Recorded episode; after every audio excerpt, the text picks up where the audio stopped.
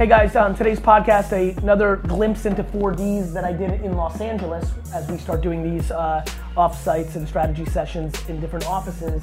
Uh, really got deep on a lot of uh, interesting insights and had a bunch of moments that Caleb and I kind of looked at each other and said, ooh, we need to clip that, that's some good stuff. Uh, and so here's the full session, hope you enjoy.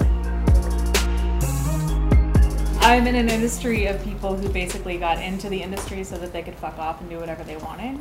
And I'm coming in running actual businesses and everyone's employees instead of fake independent contractors. And um, my customer service standards are really high. So with the three studios, I can't be everywhere all at once. That's right. And it's really easy for me to get the wind taken out of my sails. When some when when when one of the locations isn't delivering on your standard, It's the individual people themselves. So Right. I am like crazy about this. I'm super, super driven. I know everybody can be amazing and successful, and they just want to pay their bills. So I'm dealing with your em- your your your employees. Yeah. Okay, so a couple things. This is really funny because this is probably the first thing I ever started really talking to my dad about as a kid, as somebody who had like gifted wisdom as like you know like I you know like it, what keeps me super like mellow is like mm, my thought process and like the things that I do well are gifted DNA and circumstances. So I never get high on my own supply because like it's just so weird that this was probably the first thing I started talking to my dad about when I was 15 years old. I looked at my dad one time when we were driving and I said, "Dad, if they were you, they wouldn't work for you." This is something we talk about 28 years later. My dad brings up that statement because he's like, "You were a kid. Like your ideology for what everybody should be doing is the quickest way for you to struggle." there's a very big difference. Like, like I have enormous, you know, energy on like impacting people in a good way, whether it's directly attributed to the people that work with me or the masses, whether that's through heart or hustle or whatever it may be. But, but you have to become deeply aware that there's only so many things you can handle. The other thing that it really leads to is it leads into you trying to control something you can't, which then takes a, it, this compounds and like Yeah, takes over. 10 years. It's it's it's a losing proposition. First of all, there's a lot of there's a lot of bad in it. There's a lot of ego and a lot of your own shit that you need to like really understand that truth. Like it- it's the same bad that I have. I create entitlement because I try to take on too much on myself. You know, and so like there's you got to be careful with this one. Here's what I would say your job as somebody that sits at the top of something is to put players in the best position to succeed. Once you've done that, you've got to allow them to do their thing. You're a capitalist trying to deploy almost socialist communist ideology. You can't control everything. Like, there's nothing wrong with paying your, what, what, what's wrong with paying your bills? They're capable of so much more. Says who? You don't know them. Yeah. You don't know them.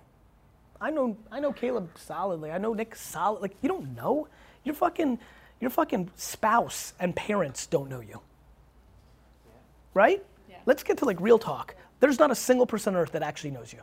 Every single person has certain little subtle things that they still have not articulated to the world.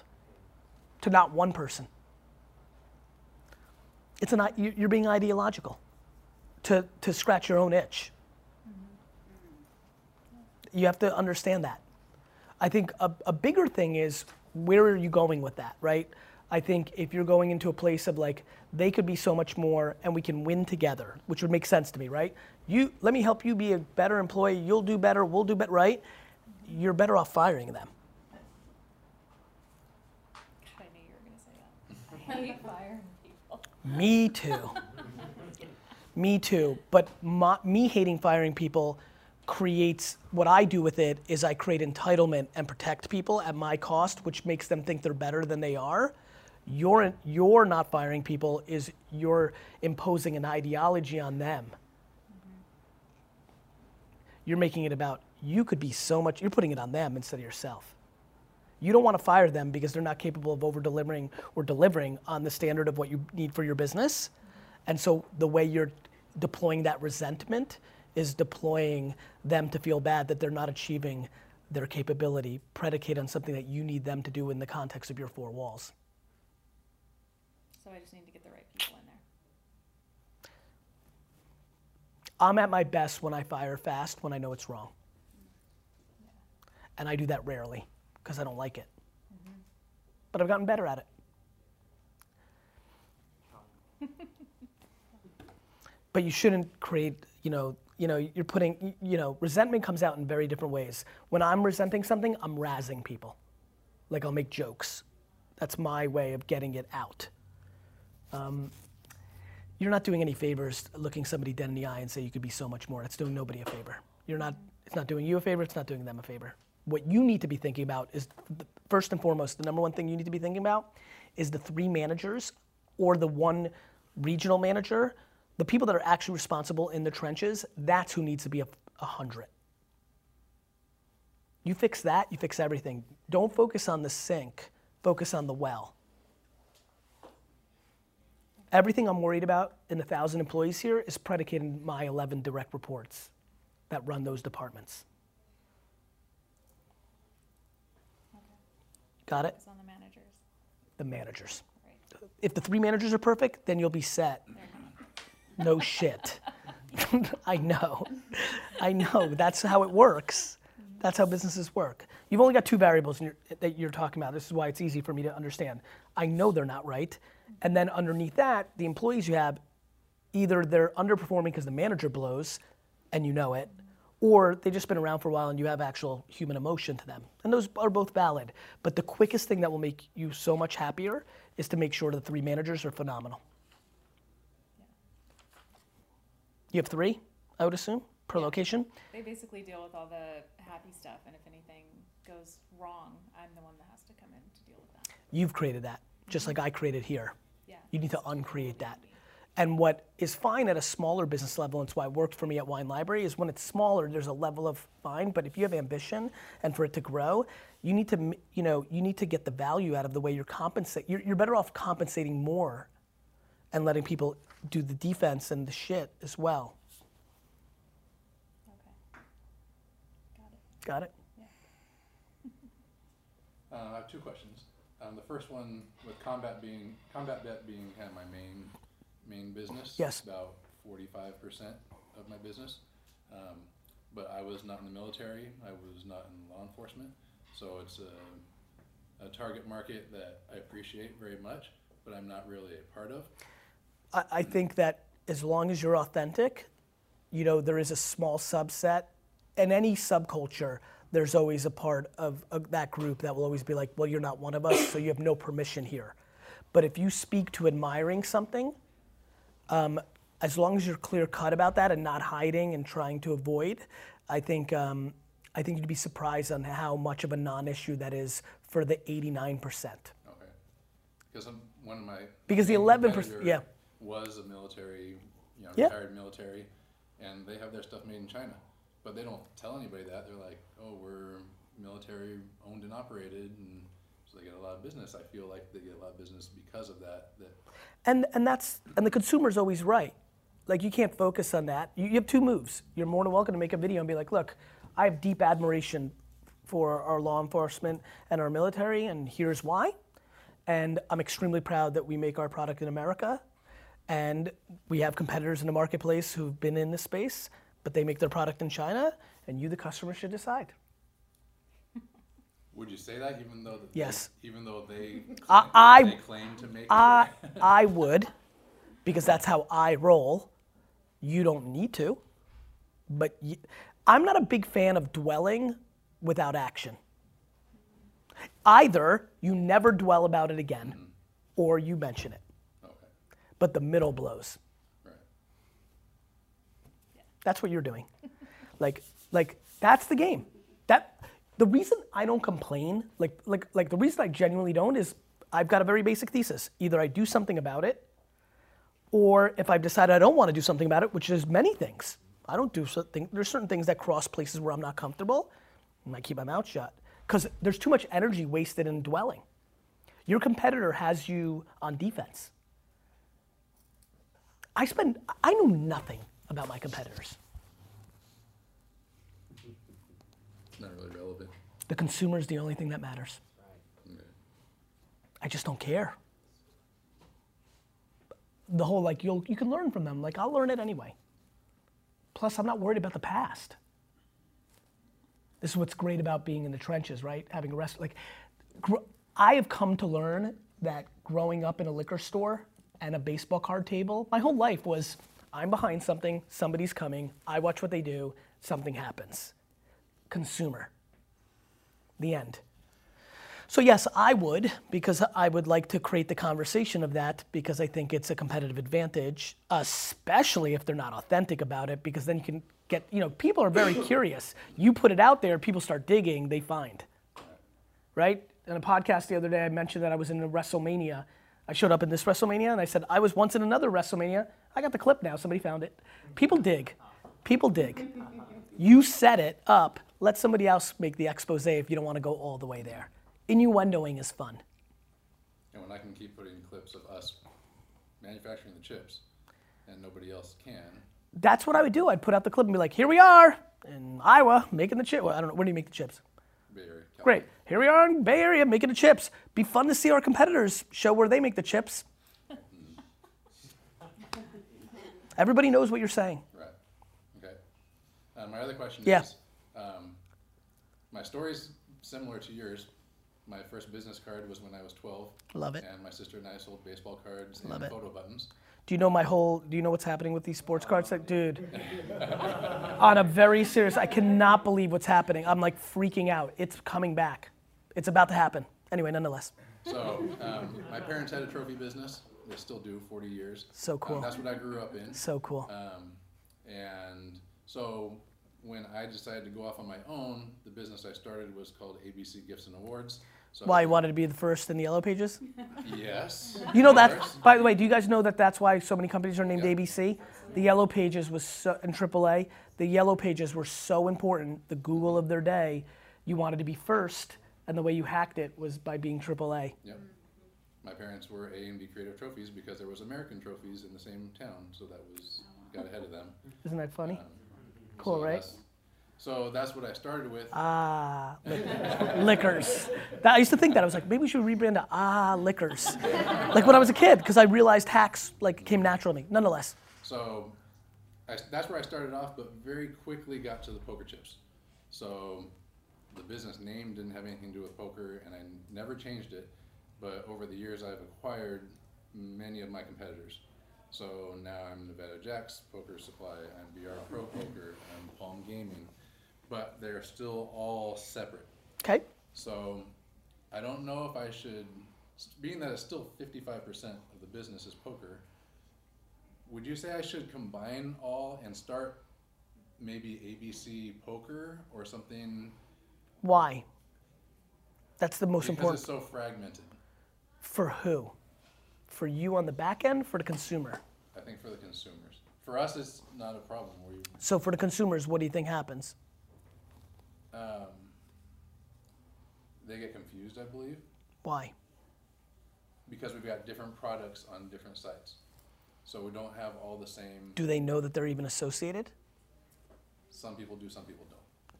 The question is, Doesn't matter. it doesn't matter. And then what are you trying to accomplish? You know, like, you know, to me, the reason to consolidate is you've got a big commitment to building a brand, and that when you flip it, there's to be a delta on the brand value. Right? So when you sell a business or when you value a business, there's the EBITDA of like, here's the profit. And then there's a thing above it, which is what's the brand worth? Right? the reason to consolidate is to build a brand. I would not call it ABC. I would create a brand, right?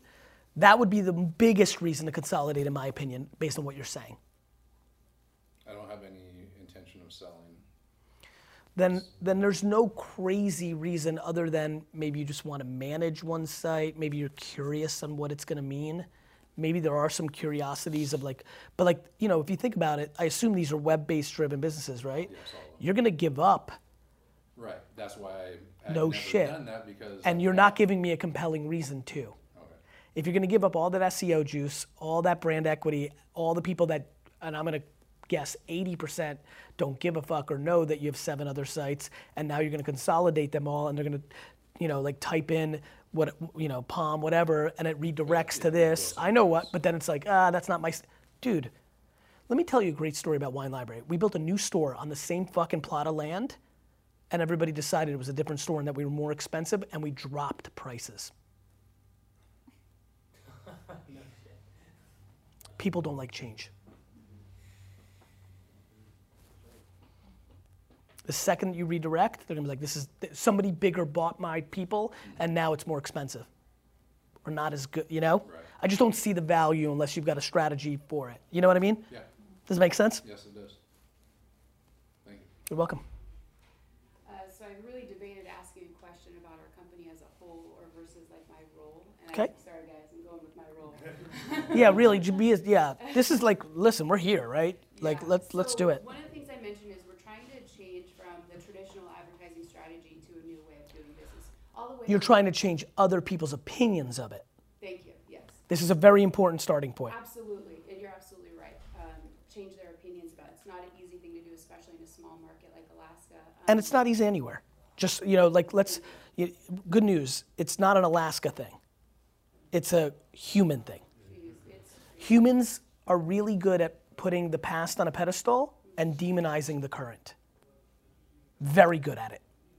Yeah, we see it. One of the, uh, the title that I would have at a traditional agency, uh, at my current role would probably be like client relations. And we reworded that same kind of position, but it's the director of client experience. Fine. One thing that I'm finding myself challenged with is walking that line between giving too much. Of course. Because I care so much about my connections, especially in Alaska, it's a small market. Yeah, um, reputation, small yeah, town. so I Yep. find myself giving some clients, which are the smallest clients, the most attention. I have no idea how to cut that. Like, where, where I can identify it when it's happening. It's I very- it's it, I can feel it. I love it. It's very easy. I'm going to give you really good advice. Sweet. Disproportionate honey on top of vinegar. So, we've decided that Sally's hair salon has got to go. She's grandfathered in at a rate that we no longer can deal with. She's disproportionately time consuming in return for the ROI, but she's massively lovely. It's no different than firing somebody. You know what my advice to people who struggle with firing? Give huge severance. It works. Let me play it out for you. We're all playing the same game. Ready? You don't like firing somebody? Give them four months severance where most people just fire them and they have to go on the street. I promise you, you're going to sit on firing them for more than four months. Now you're Mother Teresa and you've solved your problem. You pay them to go away. A hundred percent. You're not valuing the money isn't as valuable as the t- you being on defense is so expensive. You telling somebody, look, we're going in a little bit of a different direction. I'm giving you a six month head start. I will help you hire a different agency or hire somebody. I'll interview them. It amortizes out. You feel great about you, and you solve the problem in a way that's disproportionate honey on top of vinegar. It is good. it is good. It is good. It's good. It's good because I'll tell you why it's good. Because I'm a successful businessman who does that. I understand it. I don't give it. I, what's so fun for me about giving advice is I only give advice I know. And like, I know this move works for a certain type of individual. For my dad, it's the stupidest thing he's ever heard. Just walks in and goes, You're fired. We're done with you, Sally. That's how he rolls. He's cool like that. And that's amazing. That's a strength that I don't have. I have my disproportionate honey with vinegar. Nobody gives fucking two months severance in the tattoo parlor business. So even if they, and by the way, sometimes I've given disproportionate honey with vinegar and they're like, you're a fucking asshole, even when I've done things that make no sense. But not three years later, they come back and they're like, actually, in hindsight, now that I've lived on the other grass is greener, you're actually extremely nice. Thank you for that. That's what you need to do with clients. You need to fire them Okay, in a way that's amazing for them. Once you recognize it, you go into how do I solve this issue? So do you give them a, a time period where Yep. you're like, hey, we're gonna work on this because it's a challenge on my end and like, Yeah, you you make them part of the process. okay, You walk in and say, "This is not working for our business anymore." You tell them the truth. Like we're evolving, and it's we, we you know the time allocate. We only you know I can only I only have so many hours in the day, and the business requires this, and so, but I don't want you to have collateral damage from this decision in the short term. So let's put together a six month strategy. We can we're happy to stay on. I will try just as hard, if not harder. I tell people what I'm doing. Like I tell them, I tell people what I'm doing sometimes. Please, And, and just please. to piggyback on please. too, like you said something uh, when you said that it's just not like we can't afford it anymore because we scaled a lot faster than we thought in one year. So Yes. what, we're, what we're offering a year ago Yeah. is like totally Our, not bu- our relevant business has changed. Yeah, and so Our business has changed. That's not your fault. We're so grateful that you signed up with us a year ago. Let me help make the next six months transition awesome, including helping you hire the replacement or helping you hire somebody internal to do, sorry, uh, doing what we do. okay. It's honest. What is But it? That's It's been honest. done to me before, just to throw it out there, and I've ended up in such a better spot. Really? So on the op- receiving side of that offer, it's worked out great. I'm super Really? grateful. Okay. Yeah, because because anybody once you're half pregnant, the great back to giving the advice that I gave you, like my ego of I can't fire this kid. He doesn't have a college degree. This is now wine library talk. I do it here where kids can get jobs. We have a great job market right now. They worked at Vayner. Even now, they have Vayner's fucking in their LinkedIn. They, they're more than capable. And I'm still like, uh, but there it was like, th- here it's easy. There it was impossible. I was building up kids who like had no other leverage in life besides the fact that they've been with me for two years. And it wasn't so easy to replicate because Wine Library was at the top of a small thing. So wasn't they going to go to another liquor store and get that much. Uh, but that was my ego talking. Every kid that I thought could not survive in the world without me went on and got another job and survived plenty, and some did better. Yeah, so I think that's what you got to do. Thank you. It will work. Yeah, so so my question is kind of like before that Yep. happens, before we get the client. So we, like you said, it happens everywhere, right? When we're talking to people and we can show them case studies or we can show them whatever, maybe we have four meetings with these people, a potential client or a lead, and we're showing them all these things. How, is there anything other than case studies or showing them actual work that you did to, to No. shift that thought? No, And where do you draw that line of like trying to earlier than you have been. Yeah. The, be- the thing I'm best at is bailing quick. I don't try to sell unsellable people. So let me ask. So to that topic, let- Please. you sell them. You, you get them on. Now they're on with you. You've, you've had the whole thing and it Yep. went great. We have a client like this, and Mhm. they're one of our large Yep, ones. go ahead. Everything we're in. The, now we're in the dirt. And Yep. We're like, okay, here's the game plan. Here's how Yep. we move. And now they're totally pulling back and not allowing us to. Yep, happens all the time to us too. Yeah, to manage that. Like now it's like all on what they want. They're the I. I call them as the CEO sometimes and say, look, you hired VaynerMedia and now you're trying to make us act like Ogilvy. I go, you should just hire Ogilvy. And then they have to make a decision. You have to be willing to walk or do what they say. yeah, absolutely. Yeah, It's something we struggle with all the time. All the time. And by the way, we're happy, like, I can't get to everybody in this company the size that we're in. We're doing what they say in place, plenty of places. There's not a single client at VaynerMedia that does exactly what I want them to do. Right. Not one. Not one. Balance. Yeah, I, I, I'm just not ideological. I have points of view. I'm very comfortable articulating them, but I don't have full say. They're paying me.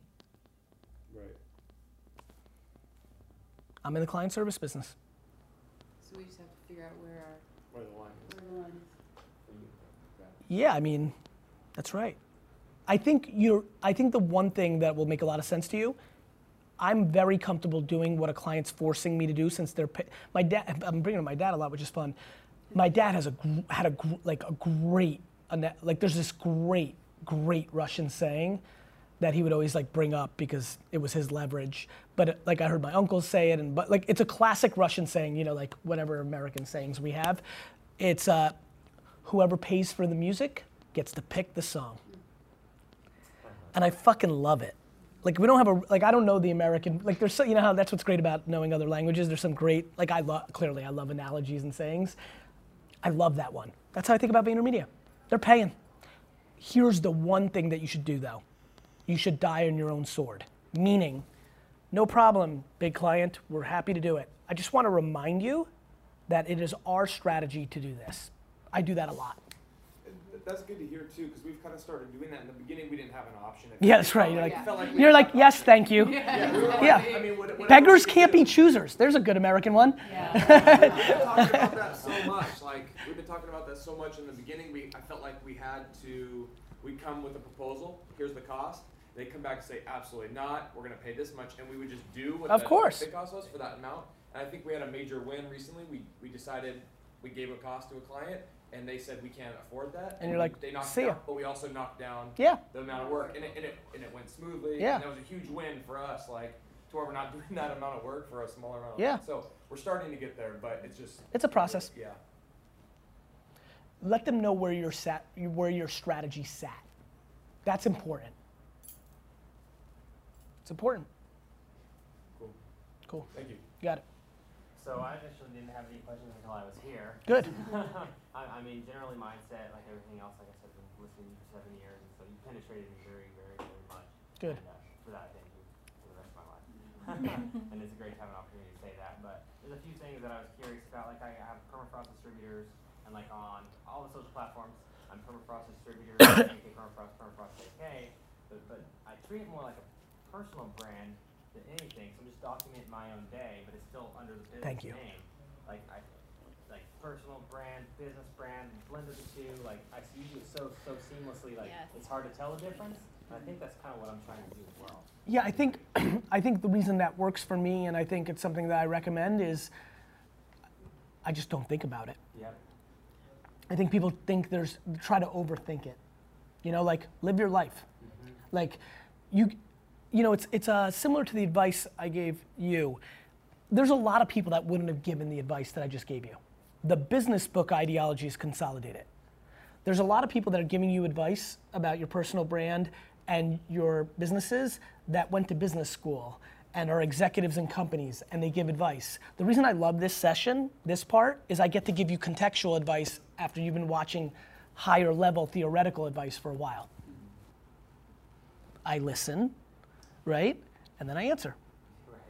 So like, you know, people are like, Gary, this is the favorite of every smart person I know. Gary, what happens to Vayner if you get hit by a bus? And I go, it goes out of business. And they're flabbergasted. They're like, what's your contingency plan? I'm like, life insurance. They're like, what do you mean? I'm like, when I die, if I died by a car accident right now, it's really awesome that I bought so much life insurance based on my potential earnings that my family will at least achieve some percentage of that ROI, which I'm not even that pumped about because I'm on the new kick of not giving my kids anything, let alone like I'm on a whole different. I used to make fun of Warren Buffett and Bill Gates for giving away, uh, like because I come from immigrant. It's like you give your family, like right. I was like, fuck those motherfuckers. Mm-hmm. Now I'm like, they're brilliant. Your kids are losers, like on day one if you give them too much. Anyway, nonetheless, I say to them, it goes out of business, and they're flabbergasted. I'm like, bro, let me. And then I go into like, and usually these are non-entrepreneurs giving advice. I go, let me tell you something about Nike and Amazon and Puma and Chase Bank. It is far more likely that the CEO of Coca-Cola turns every six, seven years than me getting hit by a bus. And the second it does, that company changes forever. Like, I don't care what happens to VaynerMedia when I'm dead. I'm pissed that I'm died. like, you know what I mean? Like, like, like people are so confused. So anyway, back to this answer. Blend them. Play. What? When a company comes to try to buy it, they're gonna want you there for three years anyway and lock you in to be the executive that hands it off anyway. And so whatever personal brand equity you have, you're gonna be able to trade on. And best, guess what? When you leave after three years, you'll still have your personal brand and start your next shit. I moved very seamlessly from wine to marketing, and I'll move very se- seamlessly from marketing to sports card dealer. you know. Um, one, there's one other weakness that I'm really, really hard on is just picking up the phone and saying, buy my weed. Like I'm, I like have a hard time being super salesy. Hire somebody. Okay. You. You're welcome. That is the fundamental answer to everything you're not good at. Hire somebody that is good at it, know it well enough to know if they're doing it well. Got it? Yes. Know it well enough To know that they're doing it well. Correct. Just enough. Sales is easy. I've hired you. I have a set expectation of what I pay you and what I kind of have a feel for my business. That's easy. Somebody to do your social media marketing when you have no idea about social media is hard. You don't even know what they're doing. Got it? Know it well. And I'm, what makes me super interesting, I think, is I'm dangerous enough in everything that my company does uh, but I don't need to be the best at it. I'm just the best at the holistic version of it. I don't think anybody in my company can beat me one on one, but a lot of people can have better skills within the subcultures of the craft. Cool. Thanks, Gary. And then if I brought a That whole like, what's that, brother? I brought a couple items later on. If you Thank you. Whipping out and Happy to do it. that'd be the world. Happy to do it, brother.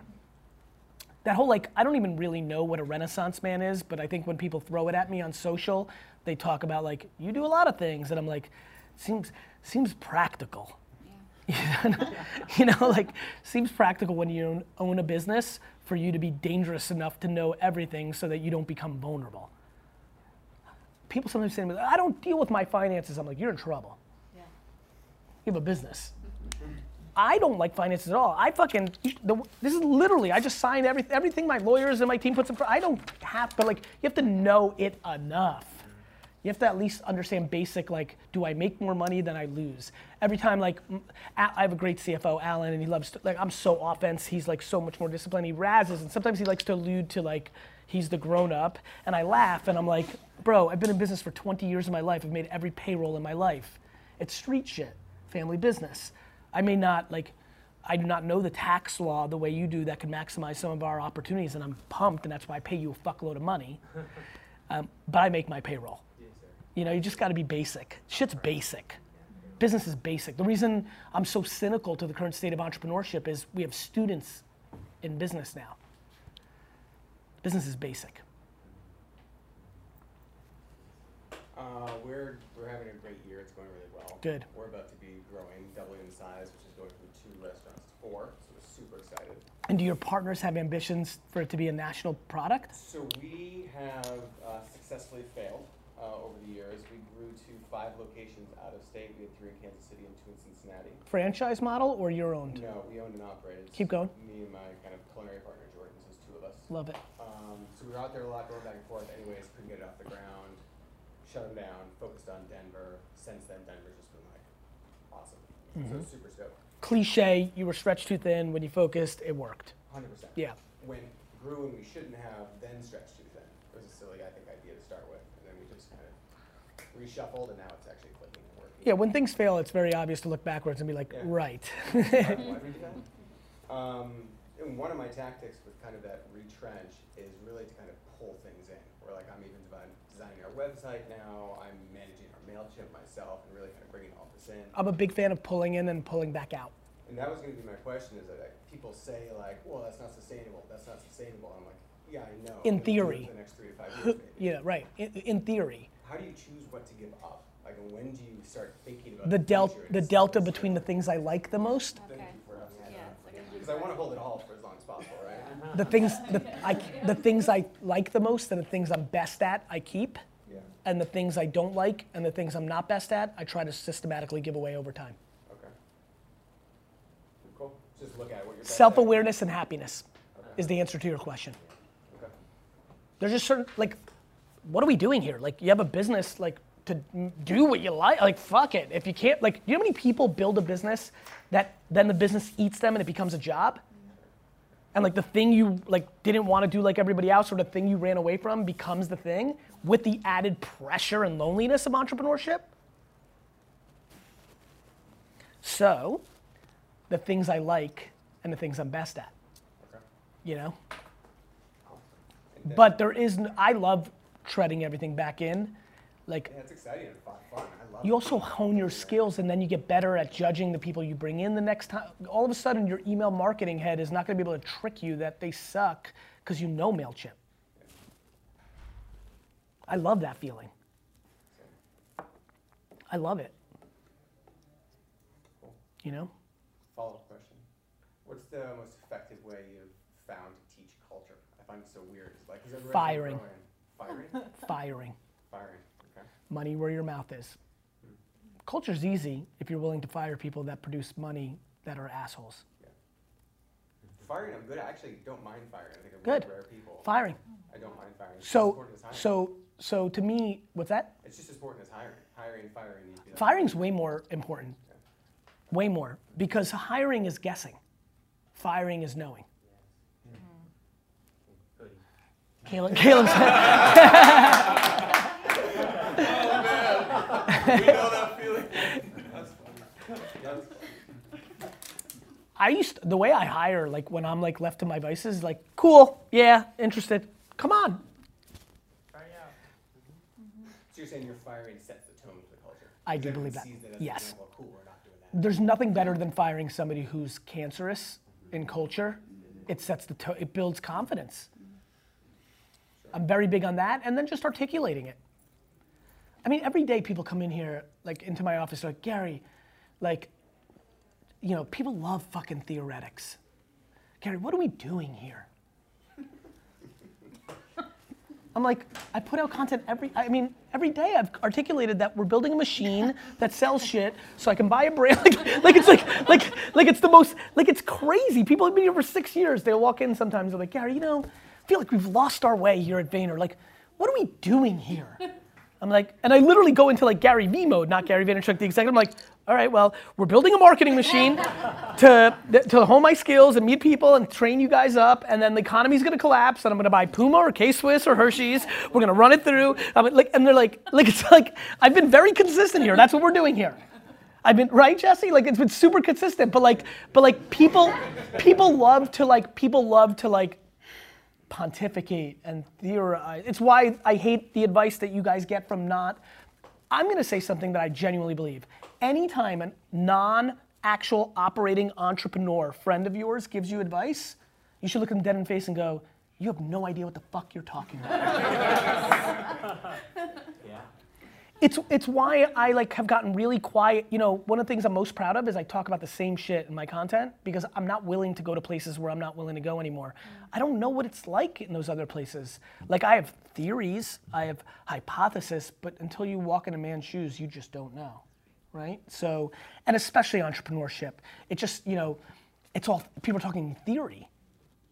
It's what it's what gets people that are too socially liberal in trouble. And I'm socially liberal as fuck, but like everything's great in theory. Now go execute it. Go read communism. It's amazing. No, really, go read Marxism. Like it's super. Like I want it. It just doesn't. It's not how humans work, and that's how I think about business. Cool. Yeah, you shouldn't micromanage. That's nice. You're going to a job tomorrow that's going to pay you. I have to go in here and be like the last line of defense of my business. And right now, nobody's doing email marketing, and I haven't hired anybody to do it. So I'm going to do it. Like, you know what I mean? We're in limbo at a chief strategy. Our chief strategy officer left like last week on family reasons, so we're interviewing. So she's not here. I, uh, when we did Sasha, assume the COO roles from James Dorsey. So I'm the CEO, COO, CSO, I guess for all intents and purposes. No, I'm not. You know, like ebbs and flows. I'm gonna hire somebody. and I'm gonna like you know like ebbs and flows. By the way, there's another one. Talk to people. Once you have a feel of what every person wants, and once you create a place that's safe for them to tell you the truth, you got a prayer, and take it from somebody who's really trying, it's super hard. They'll tell you. I send out fucking emails like once every three months with a video of me like come to literally the video I did last Friday, right? Was it? I was like, if you think that if you came and told me your boss is a dick face, that I would fire you or you're in trouble, you don't know where you work. Mm. Yet that's the biggest fear of every person that works here. Humans. humans. But the one thing I can control is what I do. So even though I know that 80% won't act, it doesn't stop me from putting out the content in company wide emails once every couple months whenever I feel inspired, right? I keep pounding it. And then people that are here for five and a half years will go through something, and then I'll get on the phone with them, and they're like, yeah. And I'm like, why didn't you come and talk to me? And they're like, yeah. Well, didn't, th- you know. Okay, so. So the um, local thing, I got it. Yeah, um, well, one of my biggest issues is marketing, so. Okay. Um, it's just not consistent. We outsource to a to another company, and they it just seems like they're always kind of. Uh, like I'm always in the dark with it. They're not very transparent. Well, you should. You need to change that vendor. Right. And Anybody you're paying that isn't willing to give you clean information is a problem. Okay. Period. Always. And I've changed them multiple times. Yep. Um, What about taking it internal? that's what I was gonna ask you. Do you think that's smart of me to do? You should something like taste it. Not- You should try it. Okay. It's yes, it's smart of you. And I don't you notice how like I don't like to do absolute answers, but based on multiple times, just learning what it looks like, what it Right. feels like is a good context point because when that doesn't work, then you can step back and be like, okay, this doesn't work, that doesn't work like or when it works, you're like, fuck, I should have done this all along. Right. You just need a context point. There's so many things I do that I actually don't think are gonna work, but I do them because I need the reference point. That's actually how I built all of VaynerMedia. Most of what I did at VaynerMedia, 2019, 18, most of what I did in VaynerMedia from 2015, 16, and 17, I didn't even believe in fully. But I needed the context point of what big agencies look like. And I needed to do it within my own four walls. And now I'm unraveling it. So, last question. Um, do you think that, because growing up, my, my father uh, started a little uh, uh, baseball card trading business. This is getting good. Do you think that I have tons of Those are garbage. They're garbage. Most likely they are. Yeah. Because that's what, it was like supply and demand issues. Do the the fucking 1980 baseball. Let's start with baseball. Yeah. 1982 to 2000 and to like 19 2000, like to 1999 to Mike Trout time to like like all the stuff from like 80 to like 2000 is in a bad place. Baseball, too much supply, Right. not right, enough demand. Right. But like 86, 87 Fleer basketball, gold. Because it was all, because basketball's culture now. Like, nobody wants a Tony Gwynn rookie card. Right. Nobody wants Wade Boggs. Nobody wants that. People want Jordan. Culture. Culture. Culture. Basketball won, baseball's declining. Then, that was too much supply. It's just supply and demand. Honestly, that's why I understand what's about to happen. I'm really good at supply and demand. And I know that the demand for sports cards is about to really go. Enough to make it move against the supply. Got it? I think basketball's incre- I think basketball is going to be incredible. I think China's going to get involved, and when that happens, just think about Asia's money for Jordan rookies, LeBron rookies, Kobe rookies, Steph rookies. It's about to happen. Global. It's a global sport, and I think the the sneaker thing with kids, like you know, like it, it's cumbersome these sneaker kids, first of all, you can't get as many off whites and Yeezys and like limited edition Nikes as you want. Even when you were right, you're like, that's gonna be good. Like the, you know, the Fear of God collab is gonna work. So you, you can't get enough inventory. Whereas like, if you make a hot take right now on Jayson Tatum, and you think he's really gonna be the guy, you can go buy 50,000 rookie cards. You know?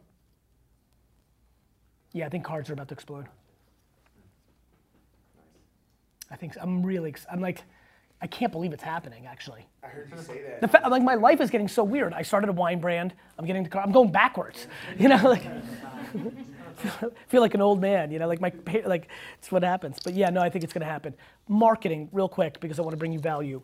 You, you guys do what? Cold calling, direct mail, Google AdWords. Uh, mostly Google AdWords. I think you should really focus on Facebook. Facebook? The older demo, if you were referring to that, i- are you going after older? Or you're going any house, right? Um, any house. How are you getting business now? Um, How- how are you getting business now? It's like um, Word of mouth. Sources Home Advisor. Yep. It- So we You're you're doing you're in the referral business. Yeah. This is what I hate about services for real life. They all let all these companies that got in front in between Google and them, Home Advisor, Zillow, Open Table in the restaurant world. What's that? And it's, like- it's all the same shit. You need to. That's what happened. Like just to give you a quick punchline of what happened in the world. Google. I was right about Google AdWords. I did a nice job and built my dad's liquor store. There were much smarter people than me that built platforms that sat in between Google and the business underneath them. And that's who built huge, huge companies, right? You got to get out of that. Get out of that. You can't be reliant on somebody who's a toll booth. Right. What if they said the price is double? You're gonna pay. You have no leverage. Right. So I need to get on all these platforms. Whoever's- I'm not on, I'm not on Whoever's closest to the customer wins. When Amazon raises Prime by 40 bucks next year, you're gonna say thank you so much. When Netflix raises Netflix by six bucks, whoever's closest and bringing the most value to the customer wins. You can't be in a referral-based business. What You're a sucker. Local service service ads with Google. Have you, Yeah? I'm fine with that, but you're still in, you're basically in intent-based transactional sales mode, and I want you to be the authority. You're, you're marketing to a local area. Right. Put out a video every day of how people should be maintaining their homes. I think every service provider should put out content of how that, to, to people on Facebook of how not to have to use them. Right, right. I believe in that the most. He just said that I believe it the most. yesterday to me, yeah. It's my number one thesis. I believe in it. And so, Do you know how many mechanics make money on something that you could have changed a spark plug for?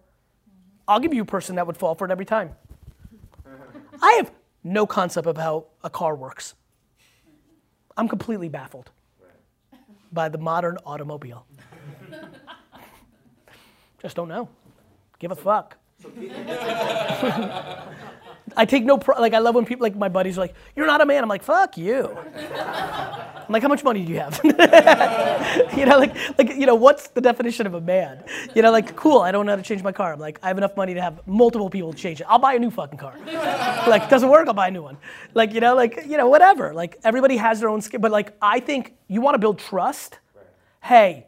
I, I talked to a roofer friend. I'm like, hey, you need to put out content every day of the stuff people should be doing to maintain their roof, so they don't have to pay you thirty thousand or eight thousand, you know. And they've been doing it, and it's working. and, and what platform would be best? Facebook, Facebook. Facebook. Make content, run ads against people in the neighborhoods that you're trying to reach. Okay. It'll show up in their It's kind of foreign to me because you're telling me, but I've never done. I've only done Facebook ads, which translated into Instagram promotion. Okay, You know, is that what you're talking about? Or are you Nope. talking about actual Facebook? Facebook ads on Facebook, where you know exactly what you're saying against who you're saying it to. Give me the your best town Um, my best town. Yeah. Like that you do business in. That's the name of the town. uh, Granada Hills. Great. You make a video. Hey, Granada Hills, it's me. I'm servicing a lot of you. I want to service less of you. Let me explain. So many of you are paying me five, ten thousand dollars to do X, but if you actually spend $130 a month doing this, less of you would need me. That is the single best thing you could ever do for your business. Guys, I learned this from Wine Library TV. This is horrible. Do not buy this. I'm selling it. People are watching like, what the fuck is this guy up to? I wasn't even sure. I just subconsciously knew that if I was good for the customer, that'd be good for me. It wasn't good for this. We were gonna have a trouble selling this now. but in the macro, I was building a relationship. I'm giving away all my marketing advice for free so you don't have to, like, right? To the point where, look at how meta this is. It's all free, but you're here paying.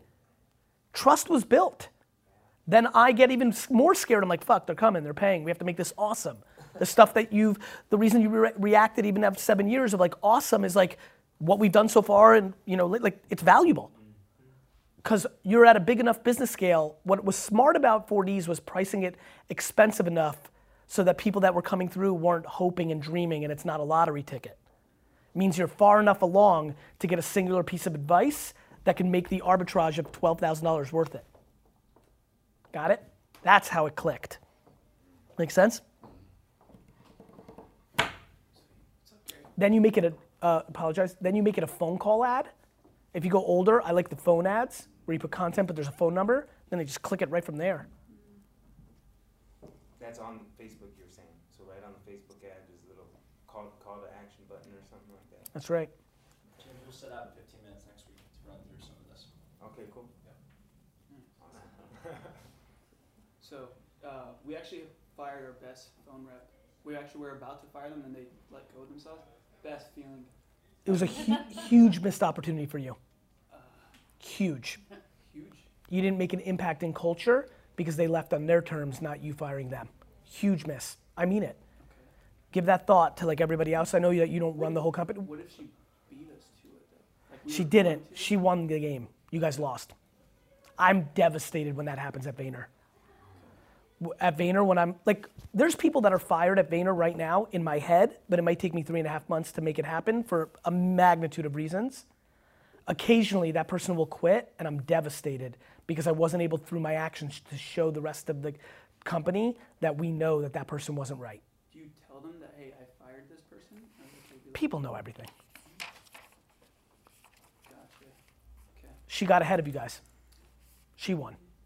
But even if we like we wanted to let like she was like a cancer. Your employees don't know that. They don't believe you. Mm. And then they're going and saying something to the employees before they leave, so it's like. A hundred percent. She controlled. She controlled the narrative.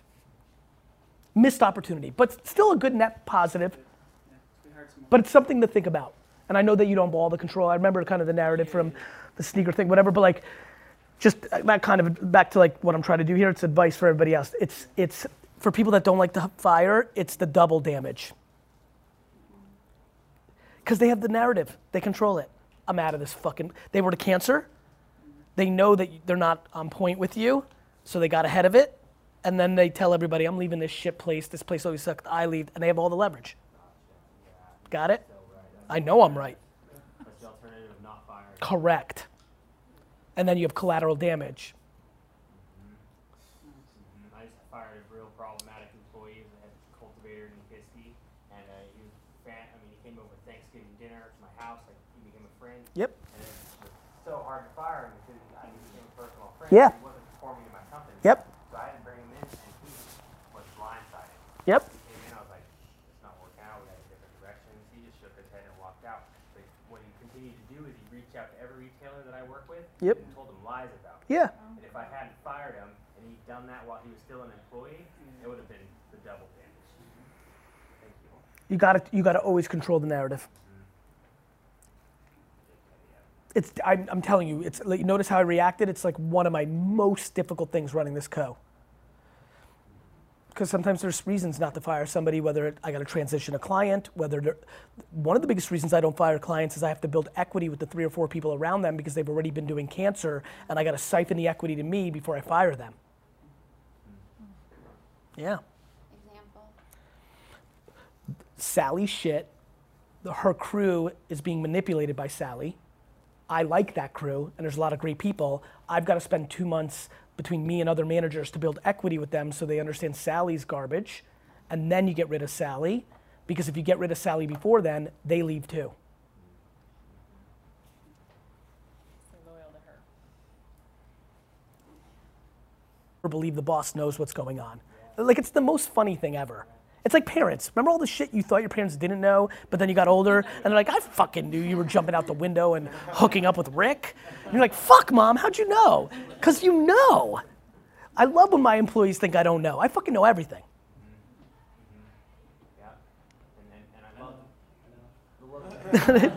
No, but right, right, Nick? Like, like, like that was like an evolution, right? It's interesting, right? Yeah, you're super on it, but like, anyway, that's not your question. Go ahead. No worries. So uh, I'm just I'm, I'm looking for some perspective and strategy in auto. So Agent 2021, uh, I had a good time. Good things and bad things I liked about it. But Yes. it got me thinking of more ideas. Good. And I wanted to know like, so I was like, man, I can build the machine here really well as a company. But then look, we got we started interviewing videographers, um, uh, content creators, and I wanted to know like when it comes to the best strategy. I don't know the best way to figure out where auto's going. I know there's a few companies like Carvana. They're like get rid of dealership shift is like new way to buy inside a car. So I was like, we'll just be the car buyer. We'll just strictly buy and we, we wholesale all our cars. We'll sell them in franchise dealerships. But is that just for like should I be thinking more of how can I help everyone in all dealerships or hey is this where it's is this kind of where we should be going down the Tier three auto dealerships. Are going to be around for minimally another decade because you haven't seen enough transition happen yet. Let's start with that. transition in like Meaning, like, you're not seeing car dealerships close all the time. You're not seeing Ford announce that they're not going to do tier three anymore. There hasn't been anything that's happened. And even when Ford says we're going to not do dealerships anymore, it's going to take them five years because there's deals in place. So I think a lot of times people see the future but don't realize how long it takes. I made that mistake. In 1998, I decided when I came back, we launched in 96. I start running the company in 98, the store, and I decide by the year 2000, that was 18 months. This is what's so funny about being a kid. You think 18 months is like a million years. You know, I'm like, by the year 2000, I'll never forget this. I couldn't have been more wrong. By the year 2000, everybody will come into my wine store and scan every barcode because I made up that phones would have scanners on them by then. Uh-huh. And, and they'll know the price of every wine, and I'm gonna have to lower the price and be the lowest price on everything because I I still to this day don't know when you sell when you sell a service you can talk about it from a service standpoint. I still don't know how to explain to somebody if I sell a bottle of wine why somebody else selling it cheaper why they should buy it from me. I do not understand. And I never did, and that's why Wine Library had the best prices on every fucking wine in America when I ran the store, because I don't understand what the answer to that question is. Uh, and so I lowered the prices of every single product, crushed our margin, but it never happened. We still don't have it, and and that's how I that's how I've gotten good. If you notice, uh, I know a lot of you guys follow. I'm so much more right than everybody else about VR 24 months ago when everybody was talking about it. Right? Everybody said right. Everybody was all freak getting fired up, and I was like, it's not even close. And here we are, 24 months later, and still nothing has happened. Not even the beginnings of something. Same thing that's happening with machine learning and AI right now. Everyone's talking about it every day. And I'm like, that's cool. And there's a lot more going on there, but the things that people say it's going to do are 13 years from now. So, yes, do I think cars are going direct to consumer? Yes, I do. Do I think it's going to take a decade to three? I do. The end. And I think youngsters who are progressive could get caught on the timing of innovation. Got it? Can you explain that? Like, I think that you are, because you haven't lived through a couple cycles, are going to see things that are right because you're digitally native, you're younger, you're coming from a different perspective. It's going to take longer than you think for it to materialize. I believe that online dating was going to be mainstream in 1998. It really probably, I mean, Match.com at some level, but like Tinder in 2012, or I'm trying to think now, like it took a long time, but I knew it would happen, but nobody believed me when it happened. It's like sports cards right now. It's already happened. I know it's going to happen. Most people are like looking at me like, oh, you just because you liked it when you were like, they don't see it yet. And last last question. So I have so with that I have all these ideas, but I think that as a company, we need more money to do it. I think we need more capital. So Fine. what do you? I guess what do you do with that? Like where do you go? Do you have control? So they are open. What we we talked about. There's four of us, and we talked about, hey, should we fix everything first and then ask for money, or just ask for money and then go from there? Well, first, can you make money instead of asking for it, or no? Make money. Yeah. We're, so we're profitable. Can you make more?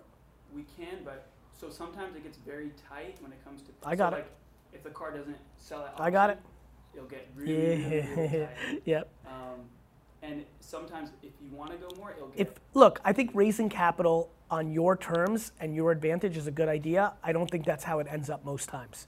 Whoever's asking for the money has less leverage. right, right. So I'm a big fan of like creating something that has people asking to give you money. Whoever asks first blinked. That's how I think about that. So many questions. Let's go. Um, all right, so in my building my personal brand, I already speak, um, but I want to do more speaking. However, I'm a mom of three, and they're they're it. Of They're course. everything. Yeah, of course. So Have you I- go- have you gotten remarkable at eliminating other things besides those two things? Yep. Okay. yeah, I'm good. I'm good there. Good. Like. Okay. Um, how do I train from the beginning? Because I feel like this is a beginning for me.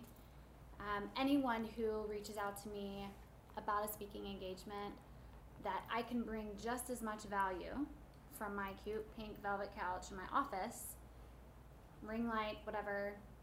No, That's what you want. It's not what they want. okay. I mean, there's nothing I can do to make that Nope. possible. I do not believe so. I close people paying me 185,000 to give a speech eight thousand times easier than I pay than I close people paying me thirty five thousand to simulcast it. Okay. And that's consistent for everybody. It's experience. So I'll just have to put off traveling so much because I just I can't do it. I won't do it. There's another thing. Yeah. Charge more. Okay. Right? Now you may be in the like that like if you're willing to not travel, you now have leverage. So this is like it's you shouldn't say no. You should ask for a remarkable amount more than you're accustomed to now. That's what I did. When I when I started building VaynerMedia, I, I was like, okay, now I'm going to build VaynerMedia. Jess, were you there? Did you were you there before I was kind of day-to-day CEO, or you came right as I was kind of there? Yeah. So like, th- what's really interesting is, you know, you might have saw like VaynerMedia, I guess, because we formed the LLC on April 15th, even though AJ wasn't out of school yet, turned 10. But for me, it's always eight because I really didn't operate this business the first two years because I was busy with Wine Library. I was really still really running that, and then I'd written Crush It, and the whole Gary Vee thing was starting. Um, and so when I decided in September 2011 to run VaynerMedia for real, to actually be the CEO, I didn't want to speak as much because I wanted to build a business. So I moved my fee from 5,000 to 15,000. And what ended up happening was it was awesome because, okay, a bunch of people said, go fuck yourself. You think you're a big shot, right? And that was fine. But some people said yes. And I was like, really? Okay, amazing. and so, like, I don't know what you're charging now, but if you're willing not to travel because you got to be home more and whatever, you're going to find a new remarkable thing, which is you might be able to get more. Okay. Okay. That was like one of the great, I'll never forget that year where, like, the year prior, I spoke like 11 or 15 or 22 times. And the next year, I spoke like seven, but made the same money. It was a really powerful moment. Now, I had momentum. I was like, you know, it's, it's a marketplace, Right. you know? But yes, I mean, as fact, anytime somebody says I'm looking to become a speaker, I'm always like, speak as much as you can for as free as much as you can. I mean, look, you've got your life. Yeah. And like, I think it's really hard. I have a lot of, it's really hard for everybody, but double, I have double empathy for, you know, a mom because I think there's just inherent, like, you birthed this human kind of thing. I think there's, and there's social and the way, you know, social pressures and how you grew up and ideologies of your grandmother's grandmother that trickle down. Um, it's hard to balance to begin with, but Yeah. But but I can it's do it. better than having terminal it. cancer. Right. Right. you know, it's, that's, but it, it definitely feels like that. You know, it's easy for you, like, it's fun to pontificate. You're really thrilled right now that you do not have terminal cancer. And like, that's where I always go. Like, like, you know, like, like, hey, it sucks that maybe you, like, that you can't go 150% on the business because you have, you know, parenting obligations and wants and needs and ambitions. You could have been bo- born in Cambodia, like, and not had the same opportunities you had being a white woman in America. Like, I'm always playing the, this pisses me off, but I can spend the rest of my life talking about all the things that are worse. And I, I do believe in that perspective. I don't, because you'll get crippled otherwise. Yeah. You I know? appreciate you recognizing the, that though, 'cause it is I believe that. Like, I think it's, I hate when dudes are like, it's the same, like, it's the least same thing of all time. It is. Yeah. Um, so I'm ready to start my pillar content Good. and the trickle down, which podcast, I'm really excited about. Vog, what are you thinking? I'm not sure. So I- I'm good. So camera is where I've Shine? been my whole life. Yeah. So it's, it's Good. what I do, and I feel like I can deliver my message um, just differently than a lot of people. So I want to start with video. I, I'm a big fan of videoing a podcast. Me too. Okay, good, good. This is what this is what I was thinking the other day. That's great. I'm a big fan of it. Okay. You get both. Yeah. Film the podcast. And you, we've all seen it, right? Like Imus, Sports Radio does it, Mike and Mike. Like you see it on cable TV. It's a radio show being filmed, which means it's a TV show. It, it's exactly the same for us. I think my strength though comes from the training aspect, the just kind of what you do. So it's sound bites. It is. So you should, you should do a Q&A show. Okay. Watch what I do, not what I say. When I came back, and seven years, what are we in, 19? Yeah, so you know this. Like, my career has a really funny moment in it, which is when I went double down on Vayner. Like 2000, September 2011 to like 13, 14, I was pretty quiet for me on the internet. There's very little, like, There's only the if you look at it, there's only like the keynotes. There's like a couple things. Like I was very quiet, and then when I came back, I was more self-aware. And what did I start? The Ask Gary Vee show. I mean, I, I sometimes when I talk to Caleb or anybody on my team, like, you know, I'm the breakout personality in the business space in this last couple years, while actively being a CEO and CEO of a ma- massive company. And when I talk to them, like, could you imagine if I was just Gary Vee? Like every morning, I would do a fucking morning show from like 8 a.m. to 11 a.m. just Q and A, and would like take. You think I'm penetrating all the channels now? It'd be over. I would do it every day. It's my favorite thing to do. Tea with Gary Vee. You know, like nice glass of tea. Just put them on. Call me. Boom, boom, boom, boom, boom, boom. Clip, clip, clip. Distribute, distribute. Every day. Look how pumped we get when we do. One of the reasons I did 4Ds was for the fucking. What did I just say? The firing is the, like. I don't know. Like it's fucking good. I can't. I can't wait for that piece of content. Oh, the deep out knowing or guessing. No, like that fucking thing's gonna kill on LinkedIn. That's two million in the bank. But I need to be asked. It's hard to like self-start. Like it's not. I apologize. I'm really great at self-starting. That's why I was good. It's just I only am gonna say the same things that I believe in. The only time I do new shit is when I'm asked. That's why I started. And if you know that about yourself, make it a Q&A show. Okay. Right? Yeah, which is so much fun. So fun, especially when you stay in your. The biggest thing I'll tell you is just stay in your lane. I think a lot of people when they start Q&A have a sense of like I'm an expert and I should have an answer for this. Like it happened uh, yesterday. I don't know, right? What was that? I was pumped. I don't know. Nonetheless, I was super pumped to tell them I'm like I don't know. Like I love that. I attended a Q&A with my photography Yep. before this, and uh, no questions. I didn't have enough engagement yet, so there's a certain time that you want to start and launch a Q&A, otherwise no I'll give you a good one though. If like nobody knows, for people out there who want to start a Q&A show that nobody knows in the world, let's say you want to, go to Twitter, search terms, find questions that people are actually asking the ethos, and answer them. By the way, by the way, that is the actual origin story of Gary Vee. Nobody in the world knew who I was when I started Wine Library TV. I went on Twitter, searched wine terms, and answered questions. Because I knew what I was talking about about wine, nobody knew that I knew. So you could literally, if you like, you should go watch an old Ask Gary Vee. I clip the, make the image from the question on Twitter, but you could do that with somebody not asking you the question. Right. John in Albuquerque asked, not me, but the world. So I'll answer it. What should I do when my, you know? What else?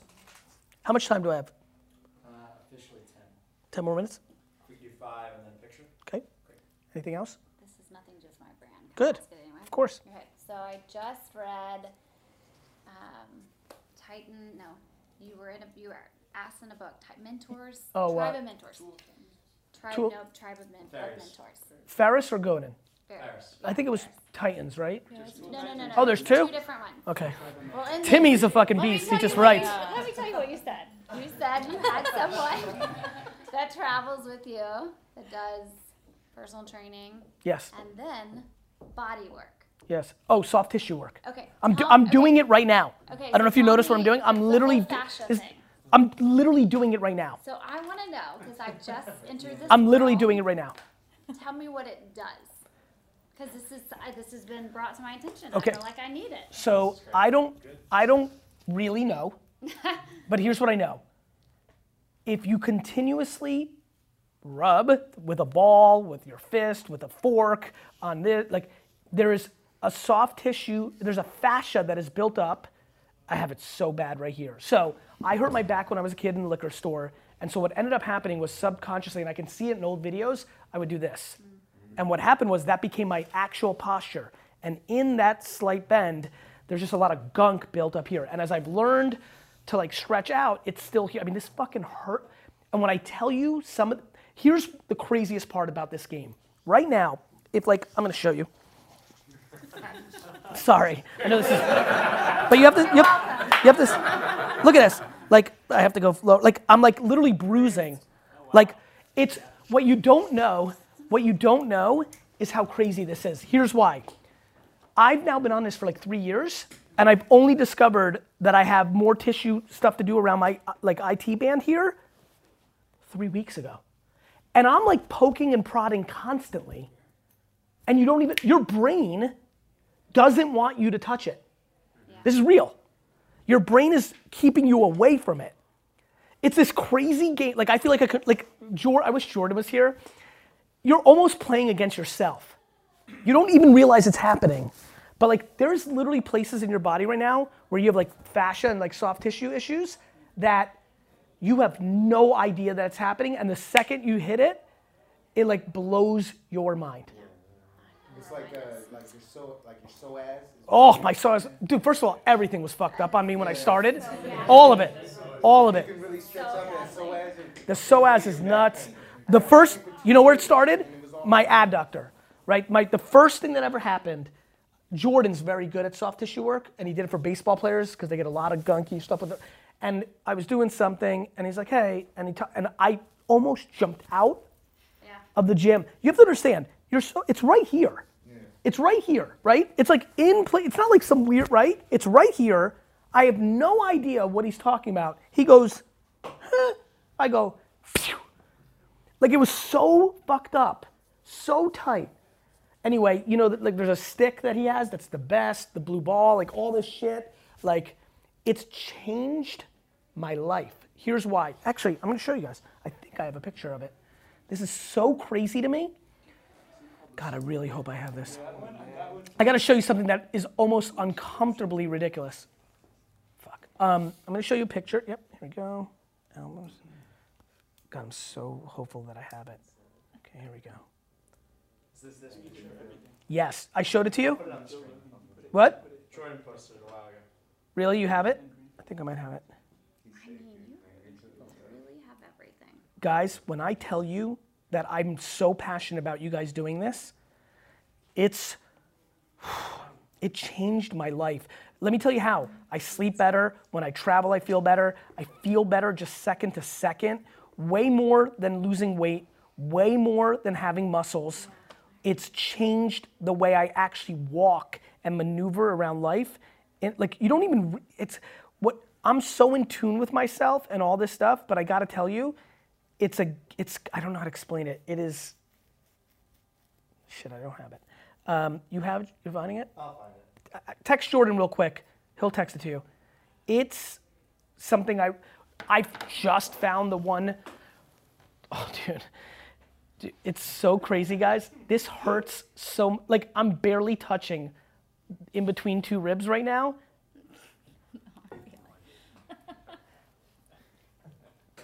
Anyway, it like oh god. Like it so QL, I don't know how educated people are on this shit. I don't even know if I'm using the right word, but there's a QL muscle right here, and I'm like, it's still bothering me. Like, anyway, here was what he's looking for. You're gonna see a picture of me when Jordan really figured out the biggest issue, which was my QL. I had to do this. And he said, okay, turn your legs like this, put your hand here, and now I want you to do this, and I want you to go this way. And what you'll see in the picture is I go like this far, and I wasn't even able to keep this hand free. I used it to brace, and my face looks like this. And now what I'm able to, you know, like, like really able to go, and I can have my but like this whole thing was so tight that I wasn't able to even move. Like, I'm not joking. Like, I really can't wait for you guys to see it. It's one year exactly apart. I literally was like this. like, like, and what's crazy is you don't even know it. Like, I don't know how to explain it. Like, you don't even know that's, because it becomes your norm. It just, oh man, you found it? Can you throw, you're gonna throw it up here? I'm so pumped right now. Does this tissue work have a specific name? it Yes. It's co- under? Yes. Yes. Structural integrative. Oh. Hold on. Dude, I'm so fucked up still in my QL. Fuck, it hurts. Crap. I'll get it. I'll get it. This new spot is just not. Dude, I'm so pumped to see this. You got it? Yeah. Can we ask you a question while you're Yes, 100%. Do, do you ever feel like you get like too famous, or like it's it's like Look at this. Hold on. Can you zoom? Can you? Can you? Can, does it work like that? Guys, Oh, yep. this is, look at this. This is me with all my might trying to go to the left. I'm going nowhere, hand support, dead. One year later, Is, is that what the human garage? what's that? Is that what the human garage? Did you go with them? The human garage? I don't know. What's that? It's just like some people out of Venice. They work on your fascia and they. No, it's his training. His Not training. this. No, this is just, but, but like, one more time, like, scroll it, like, throw, think about that. Yeah. Wow. It's big. Here's bad. And like, what you don't know what that actually means is things like, I got one. Um, when I now go for something, like I used to do this. Oh, actually, here's a good one. Because how fucked up I was left to right, when Jordan was like, pick up a weight, and like right hand weight over here, I would just do this. But when he was like, pick up that weight, I would do this. I had no range. Like I used to, uh, I have to, like I mandate to be on the left side of an air of the airplane because when I would be on the right side and try to sleep, this wouldn't stretch. Like crazy shit that you would never think about. Like just, it's it changed my life. Another thing that's about to change my life is I. I'm gonna send you this. Dio, I want you to put this up. This is going to segue into my next thing. Uh, do I ever think I'm getting too famous? Yeah, like does it get too much to handle? Like people like stopping you and like. Yeah. And you're like, okay, I should stop this. Let's I won't. random. I can't stop it. Can't. I like it too much. Like, like. It's it's the good outweighs the bad.